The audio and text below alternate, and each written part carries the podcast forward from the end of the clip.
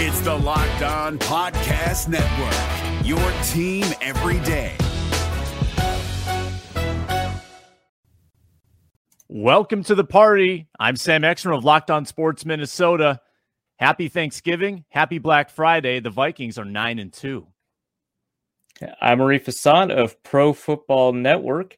Uh, I've been vindicated after Adam Thielen spat out his turkey and said it's too dry. It is a two-man operation today on the Minnesota Football Party. Let's get after it. Locked On Sports Minnesota podcast. It's endless Minnesota Vikings talk with the diverse voices of your local experts. It's time for the Minnesota Football Party. It's your guys hanging out, talking next-level Vikings football. So join in with Pro Football Network's Arif Hassan, Locked On Vikings' Luke Braun, Superior Sports Talk's Luke Inman, and Vikings insider Sam Ekstrom, plus the biggest names in Minnesota football for the Minnesota Football Party. And it starts now. Welcome to the Minnesota Football Party. I'm Sam Ekstrom, along with Arif Hassan of Pro Football Network. This is the crew today. This is the party. It's a very intimate party. We do have a guest of honor today. His name is Ron Johnson. He joins us every week, and he will be joining us midway through the show. He was at the game last night, did the post-game reaction on the radio. So that'll be great to have Ron joining us. Um, but we've got plenty to talk about. Uh, is Randy Moss getting surpassed by Justin Jefferson? Uh, Kirk Cousins, best game of the year. And what is going on with this Vikings defense? All that and more on today's Minnesota Football Party. Arif, happy Thanksgiving, my friend. How was your day? Uh, it's fantastic. I am really excited to look forward to my leftovers. Again, no turkey, so uh, my leftovers will be a little bit better than everyone else's, and I, I appreciate that fact. Before we talk football, I mean, you tweeted out a brilliant spread of food that apparently you prepared on your own yesterday. I know you're kind of a foodie, but that was an impressive look, dude. Uh, on on my own would be a little bit of a disservice to my partner, Chelsea, but the right. two of us. Yeah, yeah, the two of us. Um, yeah, everything but the Hawaiian rolls, which, of course, we bought. You cannot beat King's Hawaiian. Um, but, yeah, no, it you was... Go, do it you was, go with the savory butter rolls? No, no, no. The, the King's Hawaiian are sweet. I think they actually, they use, like, pineapple juice in the dough oh, or something like that. Wow. They're, they're, I strongly recommend them. They're delicious. They're, like, my favorite... like off-the-shelf bread. That's outstanding. Uh, I, as well, had a big spread at home, went to the game. They had plenty more that I could have eaten. I just went with a salad. I was not going to go round two of the turkey and the gravy. Um, oh, but, yeah, it uh, would have been round two for you. Okay, I was like, you, you had a free right. Thanksgiving spread, and you didn't you didn't take advantage of it. Round it two, been, I guess, I understand. It would have been round two within about three hours, and that, that for me, yeah, is a little I bit that, much. And we'll, we'll we'll tie up this thread as well. The Thanksgiving food draft and the vote has come to a conclusion. I got walloped, right? I got third. The Something winner like was team three, and that was Sam Ekstrom. Yeah. Did you had you had a great draft? I mean, I, I came out of it thinking you had a phenomenal one. And if I um, you know, was a turkey guy, I would have voted for yours easily. Vikings beat the Patriots, they're nine and two. How do you view that victory compared to past victories for the Vikings this year? Huh. That's, it's an interesting one because it followed the same script, right? In fact, I just tweeted out um, the uh, an image about how the Vikings games all seem to go the same way. But uh, yeah, I, I don't know. It, it follows a lot of the same script. I guess the Vikings were much more consistent, you know, uh, than they usually are, right? The second and third quarters uh, of a lot of the Vikings games this year have been uh, duds. But uh, I, I don't know. I guess I guess in this game, the second quarter wasn't so bad. Uh, so that's one way to put it. Um, and uh, I, I think that you take a look at kind of the statistics on the page and you say, hey, Kirk Cousins had a phenomenal game.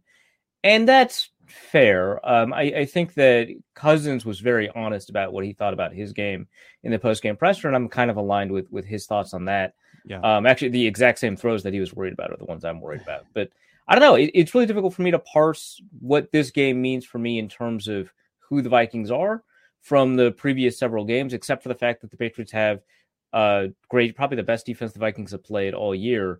The Vikings were still able to put up points. So uh, that's that's like a nice caveat to all of this. Like, hey, you know, the Vikings still kind of looked out of sorts, but they put up a lot of points. And looking out of sorts and putting up a lot of points against the league's best defense is a lot different than doing it against Detroit. Yeah, you know, if you look at this score, it's basically the same as the Cardinals game. You know, thirty-four twenty-six in that game, thirty-three twenty-six last night. I still felt like the defense regressed last night. Um, it just felt different. There there wasn't, I mean, I, they weren't playing from in front as much as the Cardinals game. Therefore, the defense had more pressure on it, and they melted mm. a lot of those situations last night until the end, which, again, does follow the same script as the season so far. But movement of the football on offense, I thought was was a major plus. The the lull that this team usually goes through amounted to basically two drives. After the opening touchdown, it was a three and out, and then it was the pick. And after that, the Vikings scored pretty much at will, um, as long as they needed to, and they got up by seven points. So I, I credit the offense with really a, tr- a tremendous performance, aside from the obvious interception asterisk. Um, Kirk Cousins, what have you seen his Q B R yet? I'm guessing his Q B R is around seventy-five for last. Oh, yeah. I, I, I would imagine, especially because like it's not like P F F grade where they'll take those uh, they'll take those dropped picks, or I, I don't know, dropped picks is the wrong way to put it. Those near picks um, into the grade. Q B R is not going to do that, right? They're going to give him full credit for the K J Osborne catch, right? So um, yeah. seventy-five, that's a good guess. I'm going to go with eighty. I don't know. That was pretty good. The interception hurts, but pretty good. Uh, you're the winner. eighty-four point eight, a season high Q B R, which, and this is crazy. The Q B R against Buffalo was thirty-two point six. Yeah, Q B R I saw that. Against yeah. New England was eighty-four point eight. That's absurd. um, I guess the Vikings had like the second highest completion percentage against Belichick in his coaching tenure in New England. Was it like eighty-eight percent? Over eighty percent if you include the Justin Jefferson completion, which would make them thirty-one of thirty-eight. That's um, that, Justin Jefferson completion. Like, and this is this is the whole thing, Arif. When your offense plays at that level, like it has the capability to, I think we believe that it does. Um, that covers up so much stuff. Justin Jefferson bails you out of of tough third down situations. Your defense can play as bad as it looked last night, and you can still win games. That's the yeah. value of having an, a top five level offense. And I think that has to be the path for this team. I don't know if this defense has any magic bullets. Like, you might get Dantzler and Tomlinson back, and you might be able to play at sort of a baseline level where, um, you know, you don't have a ton of obvious weaknesses to exploit, and you can get by giving up twenty-four points a game. But this offense has to be the engine. And last night reminds us of that, that there's clearly one unit that that has so much more potential than the other. Yeah, it's such a it's such a sea change, right? From the way that we viewed this Vikings team for uh gee, over a decade, right? Like even before Zimmer, right? It, it, it is really kind of, you have to wrap your head around this. What's really nice though is that um, the team is is really well set up to do that, not just because they have Justin Jefferson, Dalvin Cook, and Kirk Cousins, all that's true, but they also have a bunch of really great game planners at, uh, as coaches, right? Like, I think that there's been a lot said uh, by me sometimes about how poorly they do in terms of in-game adjustments, right? This is the reason that we're uh, so often frustrated with the second and third quarter, how often the offense doesn't seem to adapt to what's happening around it. But heading into, I, I say there's very few complaints I have about the way that they prepare heading into a game, you know, maybe adjusting, you know, that's a concern, but heading into the game, they often come in with a great game plan. And here I think is a perfect example of that. Yeah, I, I could have used fewer screen passes. That's fine. We we could have all used fewer screen passes. Uh, this team is somehow remarkably awful at it. Don't know why. But um, if you if you take away, uh, you know, I, I put this in my recap piece. If you take away all the screen passes and you take away all the play action passes, because it's not fair for the statistic I'm about to spout, the uh, Kirk Cousins averaged two point four four seconds per drop back, right? And and that's reasonably quick, especially for Cousins, who tends to hold on to the ball quite a bit longer than a lot of other quarterbacks, mostly by design in terms of the way that the offense is structured for him. And uh, that is probably around sixth or seventh in the league in same circumstances, right? When you get rid of play action, get rid of screen passes, it's about sixth or seventh in the league uh, for this game. So uh, that to me tells me that, you know, they were pretty concerned about not having Darisaw, right? They were pretty concerned about Matthew Judon, right? They were concerned about, you know, Uche on third down. And uh, they adapted the offense to make sure that they could hit a bunch of quick hitters knowing that, you know, the primary guy that they're going to be a quick hitter for, right, Justin Jefferson, is going to get covered up a lot, especially on, like Kirk Cousins said, on some of these east-west routes, right? Uh, and so, uh, you know, the Vikings did a really good job finding a way to get rid of the ball quickly to a bunch of different players. Um, and uh, in doing so, I, I think, you know, we're able to move the chains in a way that I think they should probably explore when Darrisaw comes back, right? Because they have not been consistent on offense. They've been extraordinarily explosive, but they've not been consistent on offense. And and if this offense can be both consistent and explosive, it's a juggernaut. It, it can do so many amazing things. Yeah, for the amount of attention that they gave Brandel's side of the line, the amount that they seemed to use a fullback last night, they still found a way to to get the ball downfield, you know, enough to to have a, dy- a dynamism to this offense that I think it's lacked, obviously, in previous weeks. And if you look at the, you know, if you look at the splits post-bye, and it's obvious that Kirk Cousins is making a more concerted effort to get the ball downfield. And Justin Jefferson just keeps paying it off. Oh my and I gosh, think Kirk, yeah. Kirk's quote last night was, the eye in the sky don't lie. Like, when Justin Jefferson puts these things on tape, it just reinforces to Kirk that he's going to be okay if he, he makes these throws. And the two last night were astonishing. I, I tweeted that Justin Jefferson set the P F F record for contested catches against Buffalo. And had he gotten a few more targets, I don't know what the final number was, but I mean, he could have come close again last night. Like, he had another four, five, or six that might be classified as contested. He's fearless. He's fearless. Like, I asked him after the game, you know, what's your mindset when you're about to get blasted and you know that you're going to pay the price if you make a catch? And he just laughed and said, yeah, I don't really think I'm getting blasted. Like, he doesn't even think these, he doesn't even think these are that big of hits when we're watching and saying, my gosh, man, how are you hanging on to this football? Um, I think this belongs in the Randy Moss Thanksgiving pantheon. I mean, it's, it doesn't have quite the yardage or the touchdowns that, that Moss, like Moss's highlights are all touchdowns, right? He just made yeah. remarkable catches in the end zone. But this is right there. I mean, the collection of grabs he made last night, that was special stuff.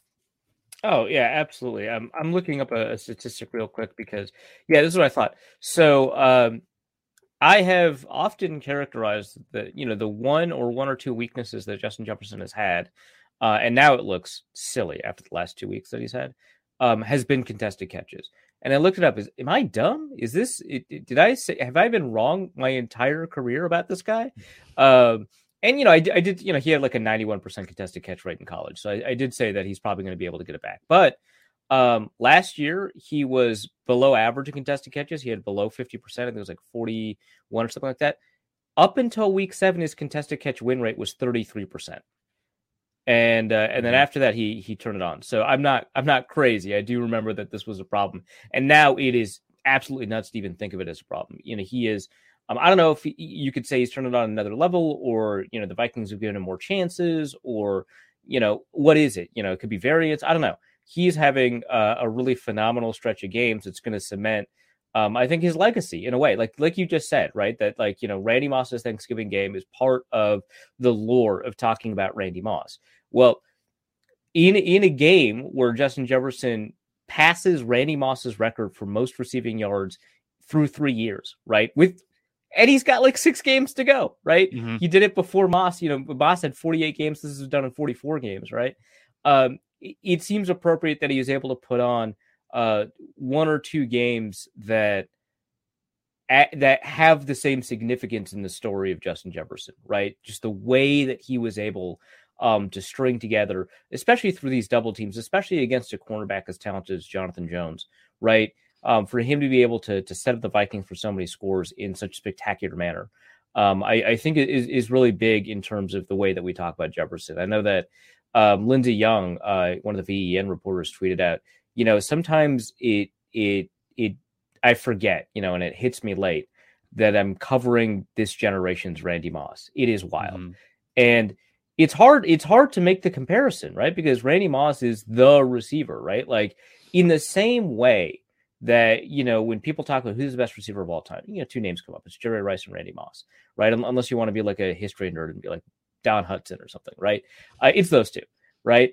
And uh, the further away we get from their careers, the more people gravitate to Randy Moss because his skill is obvious. There's no way to get around how dominant his highlights are. Uh, remember the N F L tweeted out just his touchdowns and it was a ten minute highlight reel? He's like fifty yard, his fifty yard catches was like a ten minute. Yeah. Yeah. Reel. That was it. Yeah. yeah. He was just like, what in the world? And so like wh- who he is as a receiver is spectacular. And uh, everything that he does on the field is, um, you know, explosive and bombastic and easy to remember. Whereas Jerry Rice, you know, would, would get all of these yards in ways that are relatively mundane, and his power was in his consistency, right? Well, Jefferson's kind of in between the two. You know, he has these spectacular highlights, but he's, he's got this remarkable consistency. I mean that stylistically. I don't think Jefferson's as good as Jerry Rice, but hey, he's on the path to be, right? Like this is this is a, a remarkable career that we're watching unfold in front of us.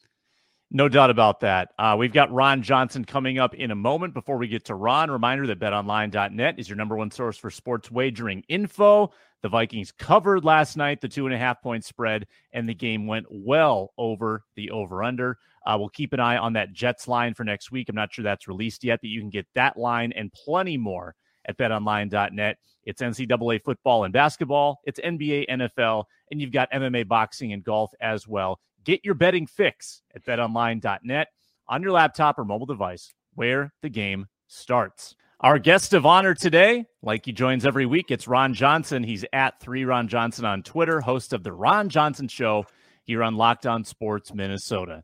Ron, uh, late night for you. You were doing the post-game show. Thanks for joining us this morning. Um, what was the vibe after the game? Did, were, uh, what were the callers like coming off of uh, a big Thanksgiving meal, watching the Vikings? Were they were they fired up about the win? Uh, well, I thought Luke Braun called in because, you know, it was uh, it was the Kirk Cousins narrative that, hey, he threw a bad interception and blah, blah. And no, but but it was uh, it was uh, it was actually pretty positive. Um, the, the, I mean, of course, everybody's thinking this. And, and so if the Vikings actually do have a chance to go to the Super Bowl, they do have a chance to go to the N F C Championship. Uh, all signs pointing to, and this is what people have to remember, the Eagles play the Packers. So the Eagles could really help the Vikings clinch the N F C North.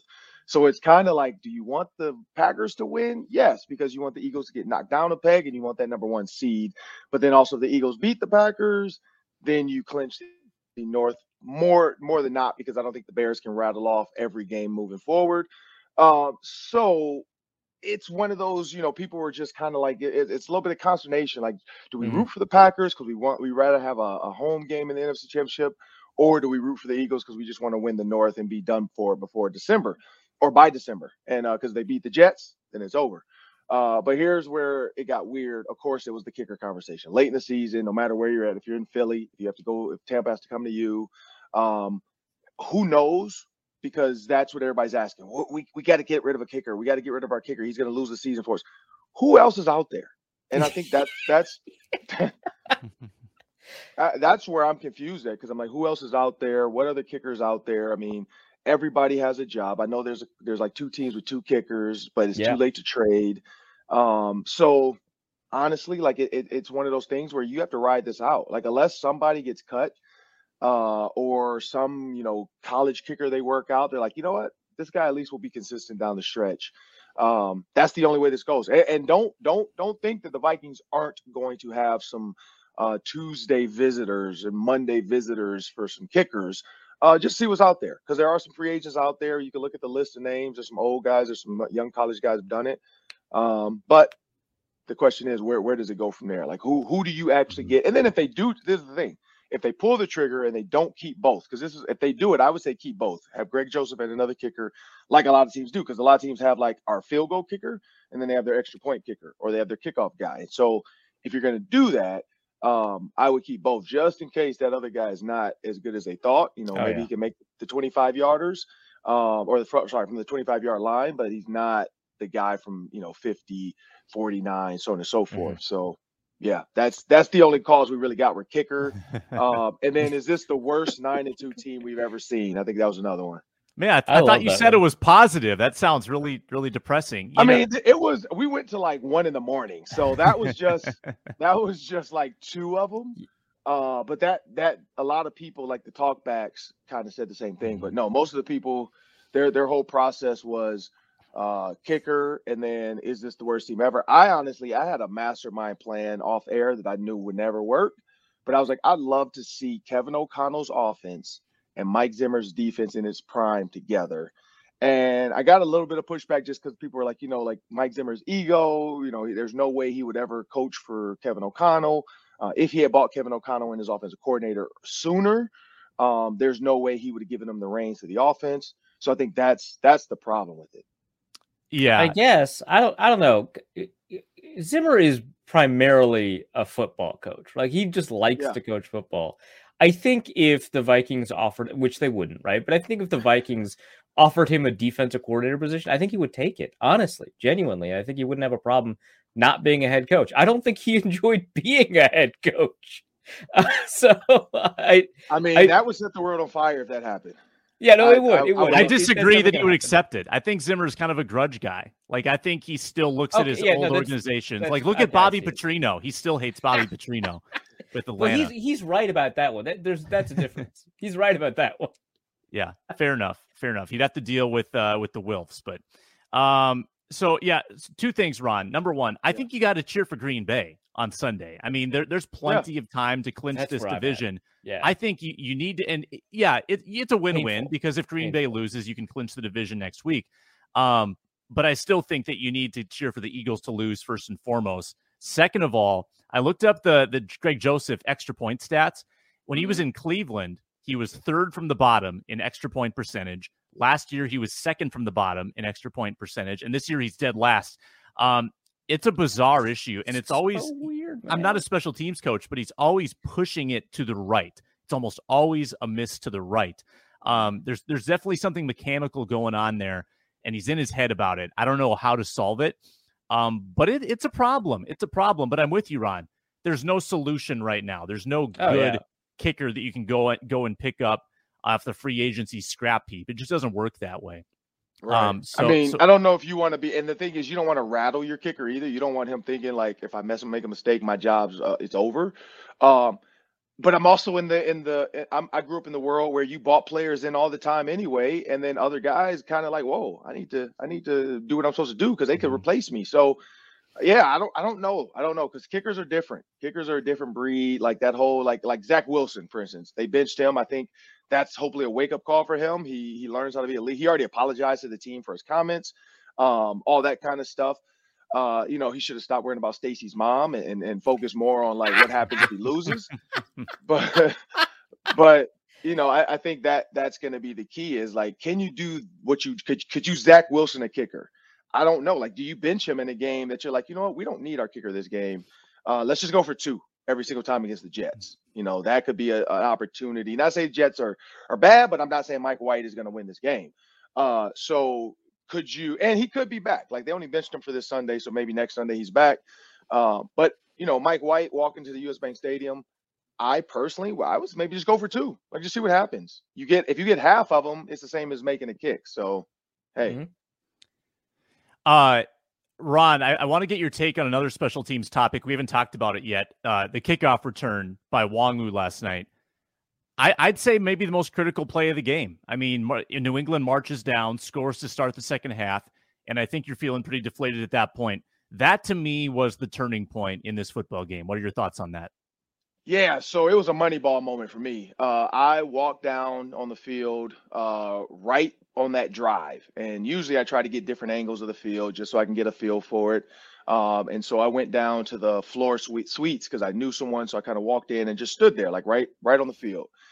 And I was trying to figure out, you know, like what's going to happen? Is the defense going to come out and stop them? But the defense literally drives down the field um, and absolutely just destroys the Vikings defense. Sorry, the offense drives down the field and destroys the Vikings defense. I'm standing right behind Justin Jefferson and Adam Thielen, and you see both of them come back, grab their helmet, kind of slam it on. You see Kirk Cousins warming up angrily with uh, the quarterback, number twelve, uh, Mullins. And I'm like, man, this offense. And so I thought Justin Jefferson was going to go Super Saiyan. Like, I thought he was about to have a Goku-type moment. Uh, sorry for the anime fans. I don't know if I used it right. I don't know if Goku goes nah, you're, Super you're Saiyan. Good. I don't you're know. Good. Um, but I thought it was going to be fire. I mean, you know those moments, fire from his hair, and he's about to just go light the football on fire and run through seven guys. Kene Nwangwu backs up, catches it, and I'm watching it up, and then I'm looking. He runs right by us. We're looking up like, oh, he didn't step – because I thought he stepped out of bounds at first. I was like, oh, he might have stepped out of bounds. no flags. I'm like, I've never seen a kickoff return with no flags. I'm like, oh, and it, it was a touchdown. And, some controversy uh, though. Somebody thought yeah, there should have been a flag. And, and Justin, well, yeah, because C J. Ham, hey, and I said, I said C J. Ham. I've been, I've said free Ham, so maybe that's his way of saying, hey, free me. I'm blocking like crazy. yeah. Um, but when you watch Justin Jefferson and Adam Thielen turn, their whole demeanor changed. They took their helmets off. They were smiling. They were laughing. You saw Kirk Cousins kind of like, you know, pound his chest a little bit, like, okay, we're good. And then they actually sat there. You can see Thielen kind of, I, I, I don't know what he said, but he kind of must have said, like, man, I'm, I'm going to get stiff, because he had been stiff. Because, you know, for his old guys, you can't stand around too long. And uh, that was a long stretch because the defense had to go back out there twice, and the offense hadn't been able to go back out, and they had points on the board. So it changed the whole scope of the game. I think it deflated the Patriots a little bit too, because they had won the previous week off of a punt return. And so now to lose theoretically off of a kickoff return, that that stung a little bit. Um, and so you you could just see Kene changed how the sideline felt. And I think that's that's what I got. And then the fans too, like the fans I was standing around behind me, they were like losing it. Uh, I mean, it was it was a definitely like like I know I know he got a game ball, and I said that on the fan line. I was like, Kene Nwangwu has to get M V P or game ball for changing the scope of that game. And of course, Kevin O'Connell heard me and he gave it to him, because um, I know Kevin O'Connell listens to the fan line yeah, on the way you, home. It's good that he's listening. Um, yeah. yeah, and so uh, I, I think that's going to be uh, a big moment. But three, so three kickoff returns in his career. Somebody said, you know what? At this rate, he'll pass Cordero Patterson. So at this at this rate, yeah. just two per Who year. Knows? That's all you need. No, I, I I know that uh, the the Cousins had mentioned that they, they may have seen something and, and adjusted the way that they were handling kickoff returns at halftime to kind of break that one open. So, uh, first of all, uh, you know, one of the most underrated contributors to, to the Vikings this year is special teams coordinator Matt Daniels. He's been doing a phenomenal job. I, I cannot stress that even as the kicking game has been disappointing, everything else has been great, including kickoffs, right? Which includes a kicker, yeah. right? You know, he he has been um, absolutely stunning. So. Uh, you know, that, that that's a big part of it. Um, you know, you mentioned Justin J- uh, Justin Jefferson going Super Saiyan. You know, Sam and I were having a discussion about kind of the way that people will continue to remember Justin Jefferson, right? Because he just passed, you know, Randy Moss in terms of most receiving yards over the course of three years. Helps being in a, a little bit more of a passing-friendly environment, you know, in twenty twenty-two. But still, you know, absolutely, you know, stunning performance. And we're entering the arena of blasphemous conversations, right? You know, Lindsey Young, Vikings reporter, was like, hey, we're seeing this generation's Randy Moss. When can we have a conversation about it? I mean, he's passing a bunch of Randy Moss records. Uh, same way Randy and T O talked about Jerry Rice, not to the end. Like, you can't. Like, out of respect, you can't do it to the end. Like, you got to – because, again, we're saying this. But what if when this two hundred million dollars comes up,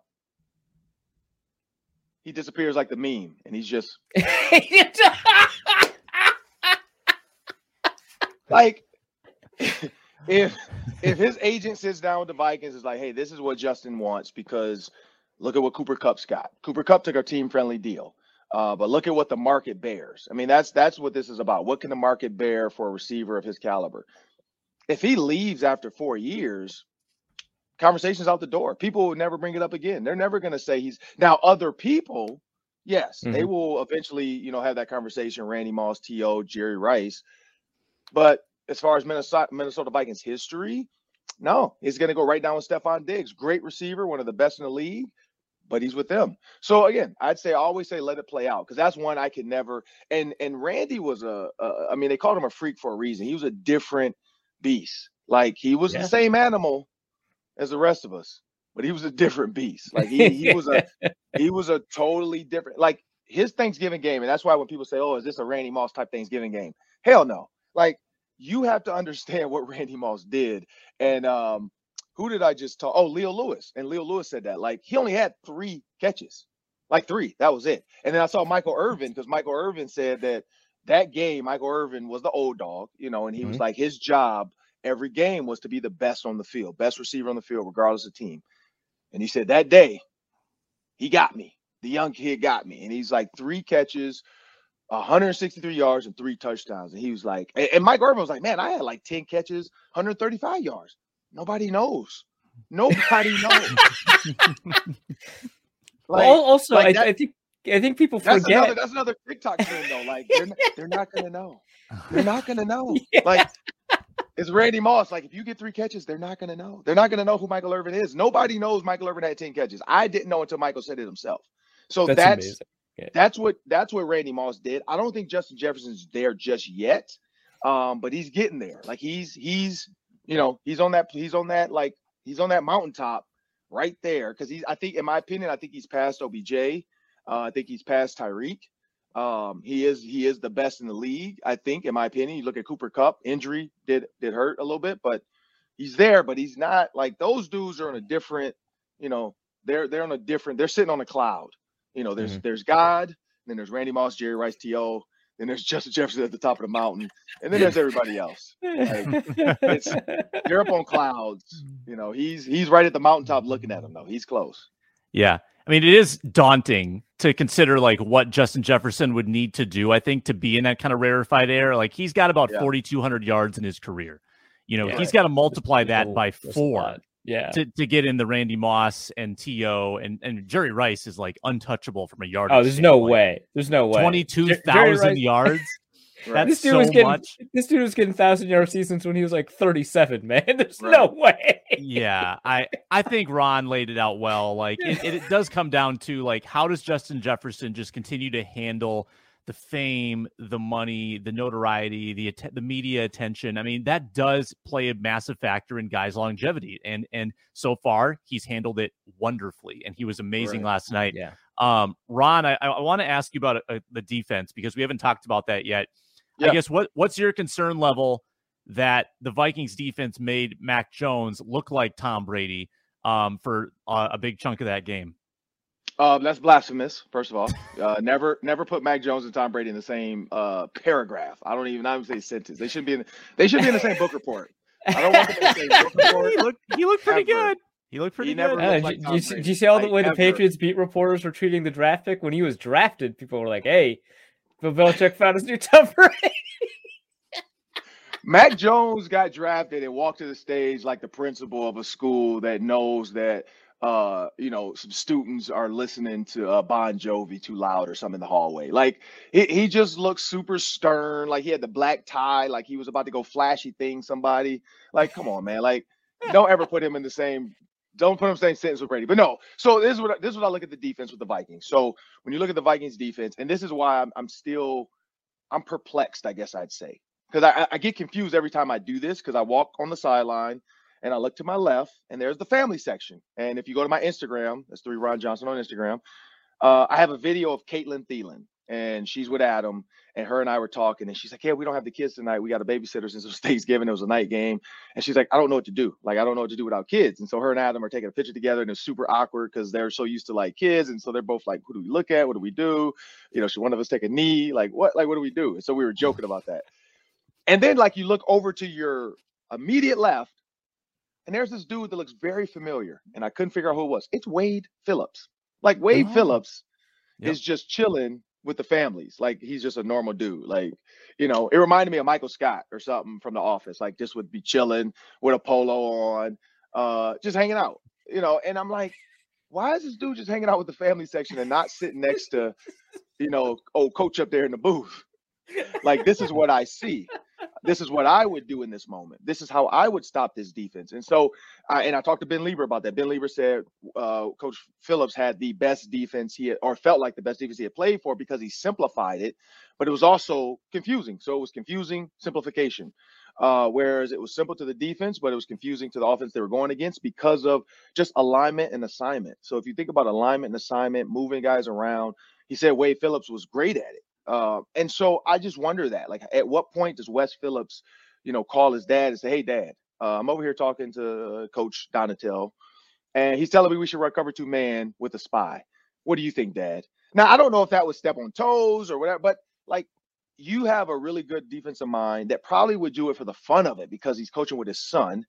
Why not do it? You know, why not bring it in there? Now, I don't know if that would get weird because son is offensive coordinator and then dad's trying to beat him up in practice every week. That's life. Like, yeah. dads beat up sons. Like, you always want to humble your son. You want to make your son bow down to you. Your kid. I always tell people, beat your kids at everything. Like, who cares? They'll they'll learn. They'll get over it.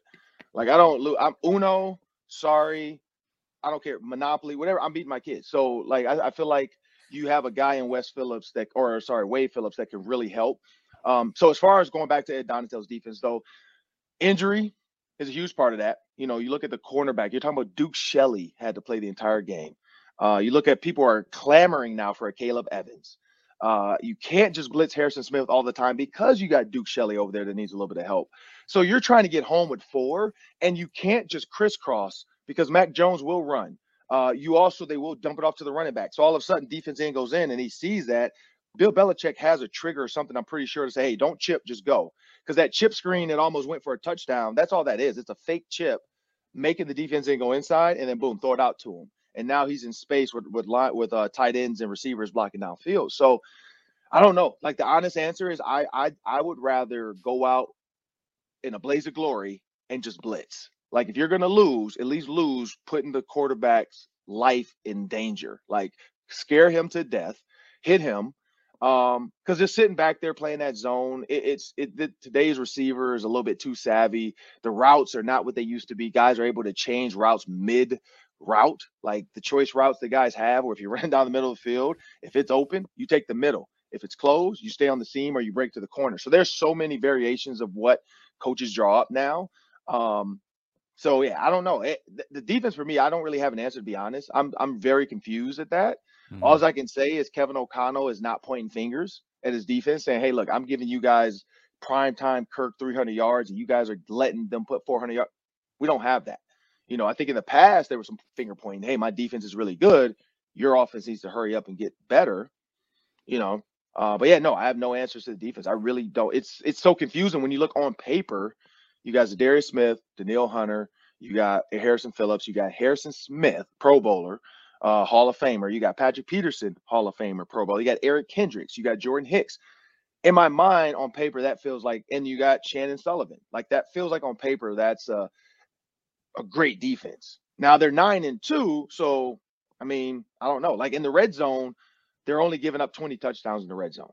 They've only faced one hundred eleven plays. I think that's like fifth or sixth best or fifth, fifth or sixth least amount of plays in the red zone. You know, so there are some things they're doing well. They're bending, but they're not breaking. But yeah, I don't know. Yeah. Arif, last one for Ron uh, before we get him out of here. Yeah, no, I was just kind of wondering, like, one of the one of the big elements for the Vikings in this game, going back to the offense, was, you know, the ability to get everyone else involved in a way that we didn't see, you know, like, for example, the Eagles and Lions game in particular, but the way that we haven't really seen, while still allowing Justin Jefferson to go off for one hundred thirty-nine. People like Adam Thielen, people like K J Osborne, who Osborne may have had the catch of the game in his one catch for eight yards. That was yeah. pretty great. Um, but, you know, obviously T J Hockenson got more involved. I, I feel like this offense, you know, it has been fun to watch, right? It has been a phenomenal offense. We've had some great moments, but it feels like this offense is not ready for the playoffs unless it gets those people involved, unless we see much more Adam Thielen, unless we see much more K J Osborne, unless we see a good dose of, of T J Hockenson. How can the Vikings make sure that that continues to happen? Because it, it feels like sometimes they just get stuck on, and I understand why, it's Justin Jefferson, but it, it sometimes it feels like they just get stuck on trying to get the ball to Jefferson. How can we see more of, of what happened in this game? Oh, man. So, yeah, so it's going to be one of those things where you have to the, – the first fifteen plays of the game, Kevin O'Connell is the best in the N F L. Uh, we know he struggled in the third quarter. They're the worst or were the worst. I haven't done the numbers yet. I'll wait till after the Sunday's games, but I think he was one of the worst bottom five third yeah. quarter offenses in the N F L. And so when you look at that, I feel like the first fifteen should be scripted. And then the next fifteen to start the half should be scripted. That's just me. Because clearly when he's writing stuff down and putting a play plan together, he's the best. Like he literally is the best in the N F L. Numbers lie. I mean, numbers don't lie. Men lie, women lie, numbers don't. So when you think about that, you think about the second half. I think the second half is one of those things. Like he can go in at halftime, already kind of have a, like maybe have three or four written down, you know. And then when he comes out, he's like, okay, I'm going to use second half number four because Justin Jefferson's done this, T J's done this, here's the defense. Uh, I think that's got to be the way. But, yes, you look at K J Osborne save Kirk Cousins from a possible pick six. Like, that was a one-handed interception waiting to happen. And K J kind of like – it was like Spider-Man in slow motion. I love to yeah. actually see the slow-mo to see how fast K J Osborne's eyes moved when he looked down. It was like, oh, wait, this dude's got the ball. Let me take this from you. just, just pull that in. So like, I'll take I got that. It. You get off me. I'll take this. Because uh, it was, I mean, literally, K J turned, and Kirk threw it early, and everybody was like, everybody's like, oh. And then he had it, and K J just took it out the breadbasket. Like, I'll take that. Um, T J Hockenson, what are you I doing think, with you that? know, yeah, like, that's mine. Uh, T J Hawkinson's usage, it has to improve uh, for the simple fact of Justin Jefferson. There's going to be teams that literally say, you know what? I really don't care if Adam Thielen has ten catches. Justin Jefferson's not going to get a ball. Like, we're going to double team him. I mean, think about the Megatron versus Eagles game years ago that they keep showing where they literally treated him like a gunner. They had two the cornerbacks two. in the red. Yeah, they had two cornerbacks. Like, yeah, go somewhere else. And he still, I think, ended up having three touchdowns at one point against the Eagles. Like, like, like that dude, like I, I saw that highlight the other day, and his size compared to that corner, he legit looked like Megatron. Like, I don't know if anybody else is a Transformer fan like I am, but Megatron is way bigger than Bumblebee and the rest of those guys. Like, like he looked like Megatron versus Bumblebee. It was like, you know, get over here. Like, it, it, it was just, it was scary. Like, you know, but when you when you think about the way Justin Jefferson and this offense goes, it goes through Justin. We know that now. But you're going to have to keep Adam Thielen at that, like eight, nine catches. You're going to have to keep T J Hockenson at seven to eight targets. Um, I still have not seen, and we he did try it. T J dropped the ball. But I still have not seen T J really grasp the fact that I can be the one receiver by myself over to the right. I can bunch Justin Jefferson to the left with Thielen and K J Osborne. And now you have to pick your poison. Do I put six guys over to the left where I'm, a, you know, because I got to rush two of those six, and then four are going to cover three. And then I math, I only got one guy out here on T J yeah. Hockenson. That's what I'm interested to see. I'm interested to see what that looks like. I also haven't seen a lot of uh, red zone shifts. And when I say that, I mean either go nasty or get wide. Go nasty just means get really tight. Tight splits, but, yeah. but like coming from wide to nasty to see what happens, motion, and then go back wide and see if you can get a better look. Because what happens is when defenses, a lot of teams do this, which means vanilla or whatever, or here's our call for this. If you go right back to it, a lot of teams don't know how to get back into that call. And that's what I think, uh, who did that? Oh, the uh, the fake go that Peyton Manning would do. That's what he would do. He would start off in one, shift, get a fake go, and then go right back to it because he's like, now I know I got them in what I want them in because I want them in something basic so I can get this look. We haven't seen that, and, and I know Kevin O'Connell has it because I know he's he's a you know he's a mind quarterback that thinks about that kind of stuff. Dan Orlovsky's bought that up, that Kevin O'Connell knows that kind of stuff. So I think usage-wise, it's coming, um, but again, there's only, it was only what sixty-six plays this game. That's, yeah. you know, what ten targets for two people, you know, eight targets for two others. And then you still got to give Dalvin twenty plus yeah. carries. Yeah. yeah. So there's only about forty targets going around. Who do you give them to? You can't, you know, there's now, if there's ever a ten, ten, ten where all four get ten targets, hey, he's living right. We're eating. But, yeah. Yeah. But it's not going to happen that way. And we know that, um, you know, and also another one I'm still confused about is why isn't C J Ham playing max protection? Like, Dalvin Cook is a great running back. He's not a great blocker, though. If you know you're going to pass, if it's third and seven, you know you're not going to run the ball, just bring T J Ham in as, instead of Alexander Madison. Or, or and I get it, you want to dump it off to one of those backs because they might get you a first down, but C J Ham can too. You can do that. Like, yeah. Like, I, and I feel like he's less looked at. Like, they're not going to put a linebacker on C J Ham. They're going to just come and boom, and he bounces out. Now C J Ham's in space, and we know he can run in space. So, yeah, that, that one still throws me off because as far as a blocker and if you want to go six-man protection, I think C J Ham's your guy. But, again, that's just me. I'm a little partial to that, so we'll see. Yeah, I yeah, really like the Y I S O idea that, you know, with Kelsey and Kittle, you know, that they've been doing with uh, with the tight end split out. That's really good. They they kind of right. did that nasty to wide thing on the Hockenson touchdown last night. They went nine on the line with Cousins under center, Dalvin in the mm-hmm. backfield, and then they leaked out Hockenson to the pylon. That was a nice play. Ron, thank you for joining us uh, at three Ron Johnson. Uh, the Ron Johnson Show Monday, Tuesday, Wednesday, and the Roundtable on Fridays. Happy Thanksgiving, Ron. Have a good rest of your weekend, man. All right, and I hope everybody that's cheering for Wisconsin, I hope you lose your voice. Go get the axe. There it is. Let's there it go. is. Skyuma. Skyuma. Oh, yeah. All right. Thanks, Ron. Good stuff from Ron Johnson. Hey, make sure to subscribe to our YouTube channel. If you're listening to us, you can watch us on YouTube. And if you're watching us, you can listen to us. Uh, we're free and available wherever you get your podcasts. But uh, if you want to watch on YouTube, You can check us out uh, at Locked On Sports Minnesota. Like, comment, subscribe. Let us know what you think of the show. Uh, Arif, big play that people are talking about, the overturned touchdown at the goal line. Hunter Henry catches the ball. It was the Jesse James play. It was Jesse James versus the Patriots in like twenty eighteen, I want to say. Subtle movement of the football forced by the ground. Uh, what did you make of the ruling? Uh, it's a bad application of the rule. I don't even know. I don't even think it's the correct ruling, but if it is, I think it's a bad application of the rule. Um, just in terms of, you know, the ground causing an insecurity in the ball and proving that you don't have control over it or whatever. Um, I don't think the ball ever touched the ground, and I think it was close enough that I'm surprised that they overturned the ruling on the field. Um, but um, even so, you, let's let's assume that it was clear and obvious, right? Given the positioning of the hand, given the ball movement, that the ball did, for a brief moment, tap the ground, and mm-hmm. as he's spinning up, uh, the ball moves a little bit.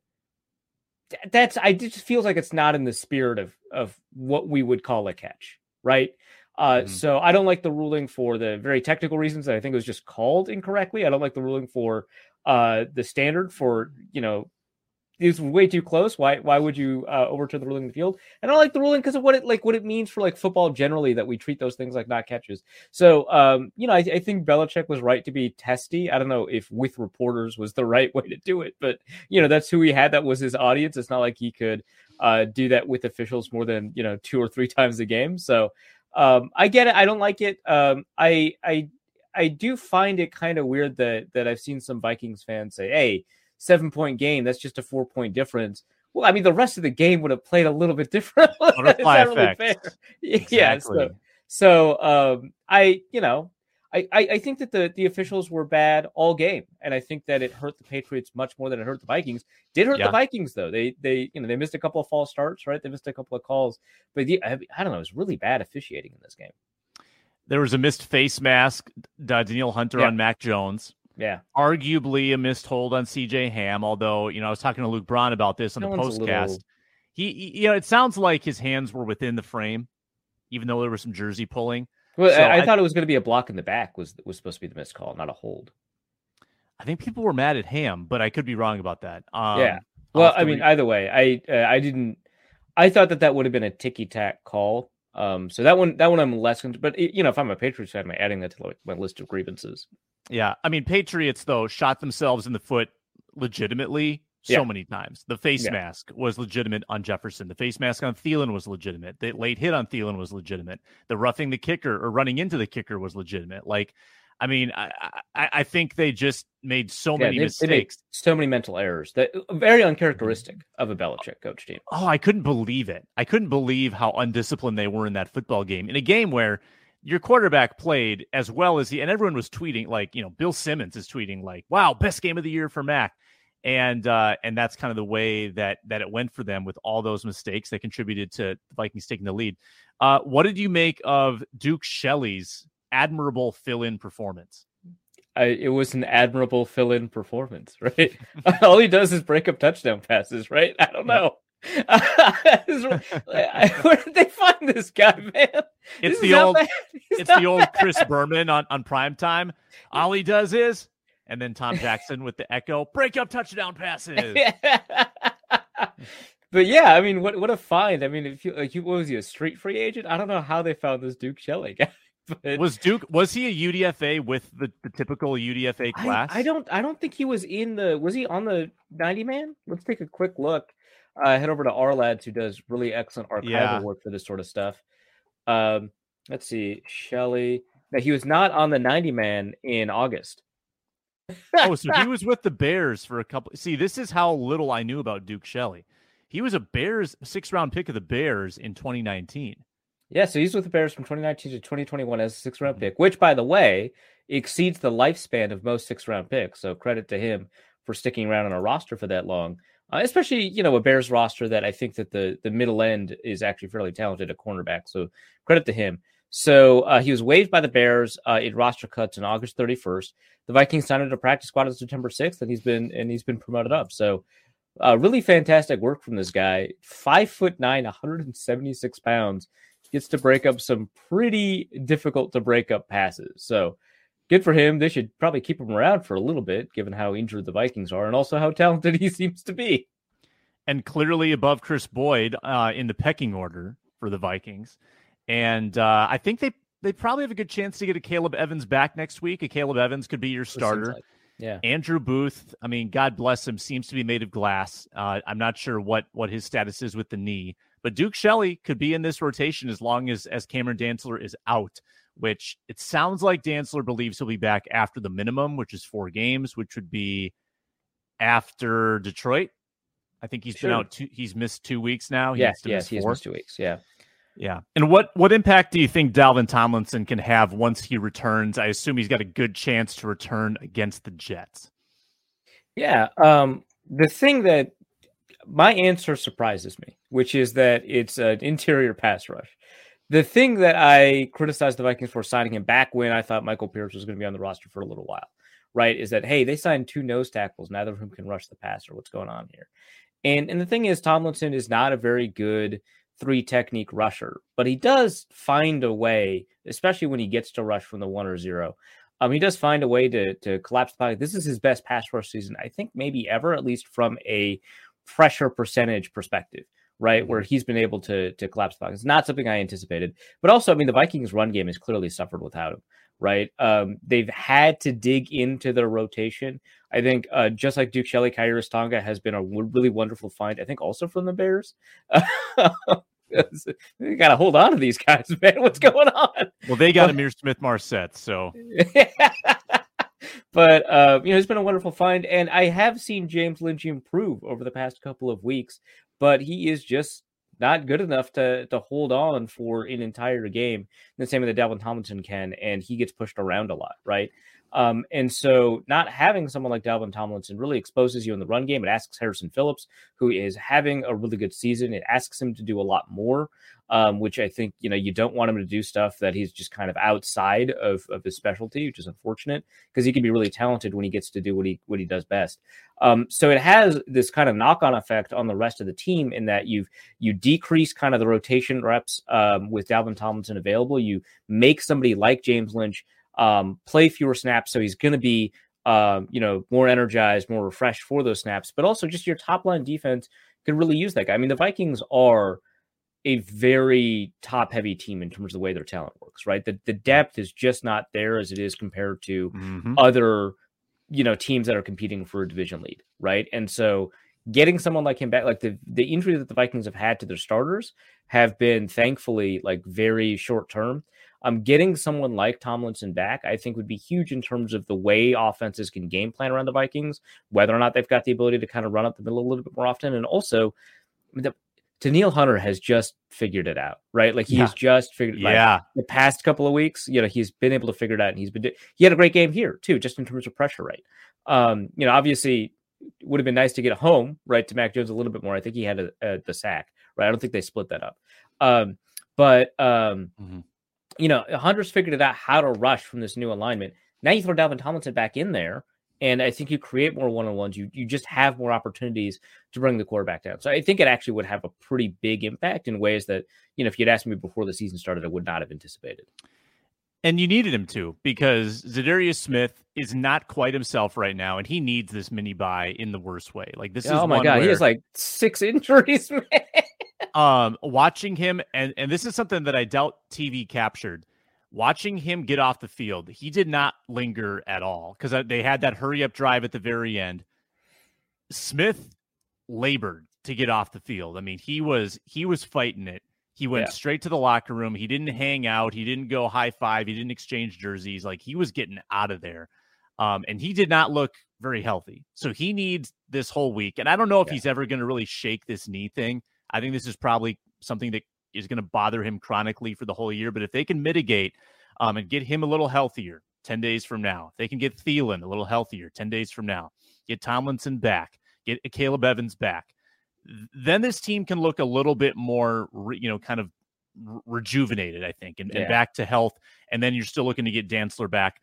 Um, and then who knows about Christian Darrisaw? I mean, I think Darrisaw is the big wild card here after two concussions. Yeah, two two um, concussions. It's really difficult to figure out what the timeline yeah. for that is going to be, because you do want to be careful with multiple concussions within uh, within a short time frame. Um, to the Za'Darius Smith point, I think it is really difficult to emphasize to people how much pain Smith is playing through, and how, because it's not just the knee, because he also had like an arm, right, a little bit earlier.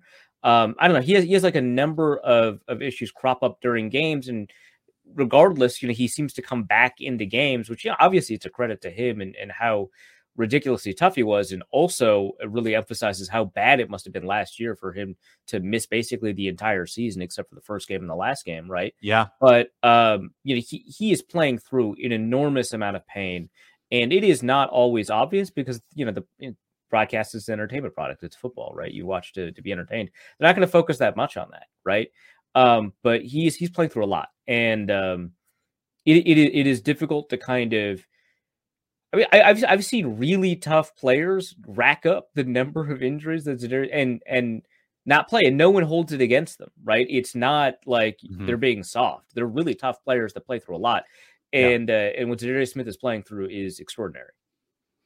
All right, last one. Kirk Cousins said it on N B C. He also said it in the press conference that the next step for him is to get a pair of grills to match yeah. Justin Jefferson. At what point should Kirk Cousins break out the grills? Oh, man, I feel like that's a playoff thing, right? First yeah. of all, it's going to take a little bit of time to get good custom grills done. So his dentist in Holland, Michigan may that not be able funny. to fulfill that order. That was that was funny. That was funny that he mentioned. Yeah, I don't think my dentist gets a lot uh, of those requests.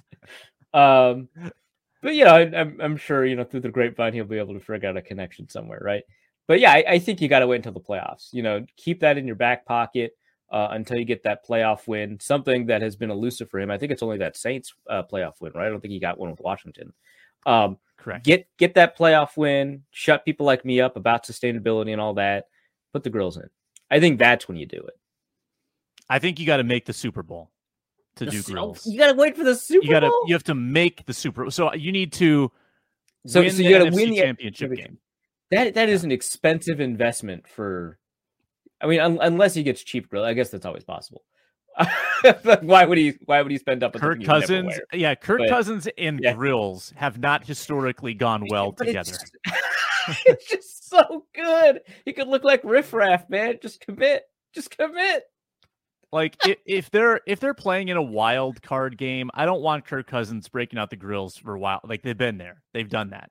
I need them to do something they haven't done with Kirk Cousins. So maybe it's divisional round, um, home home win. But again, I'm I worry about like over. But we both agree he should not do it during the regular season. We both no, agree I would no, we both. I think we both okay. agree. Yeah, okay. If they beat the Lions, like how many ro- more road games do they have? If they beat the Lions and like on the flight home, he's got grills. No. Don't do that. Don't do that. I'm out. No, and I actually appreciate that they've kind of, as fun as it would they've be, toned it down. Yeah, I appreciate that they're sharing the chains. Yeah, and it's become a team thing because I do like have legitimate concern about overconfidence, over celebration, getting you know too high on the hog, fat cats get slaughtered, all of that. Um, Kevin O'Connell might need to slaughter some stuffed animals. That, that's just to drive the point home. Yeah. Did you see? Did you see that Chris Boyd tweet? Was it from a couple of weeks ago? Uh, getting mad at Taylor. He got mad at Heineke. He got really mad. Yeah. You can't wear chains. That's our thing. Only our dorky white quarterback can wear chains. Like, boy, I can you own that? That is so bizarre. Trademark on the chains. Kirko chains. Uh, Arif, happy Thanksgiving. Happy Thanksgiving weekend, my friend. Uh, we're grateful for you, and we will talk to you again on Monday, hopefully with the two Lukes back with us, dude. Yeah, absolutely, man. Happy Thanksgiving to you and yours. All right. Uh, you can check us out on the Minnesota Football Party, typically Mondays and Thursdays. Today, a special day on Fridays. Check out Locked On Sports Minnesota for the Ron Johnson Show, Superior Sports Talk, and the Locked On Vikings postcast with myself and Luke Braun. Uh, he's Arif, Pro Football Network. I'm Sam of Locked On Sports Minnesota. Thanks a lot for watching the Minnesota Football Party.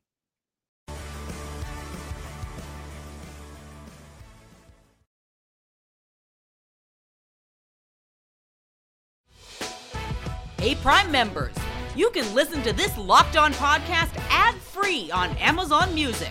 Download the Amazon Music app today.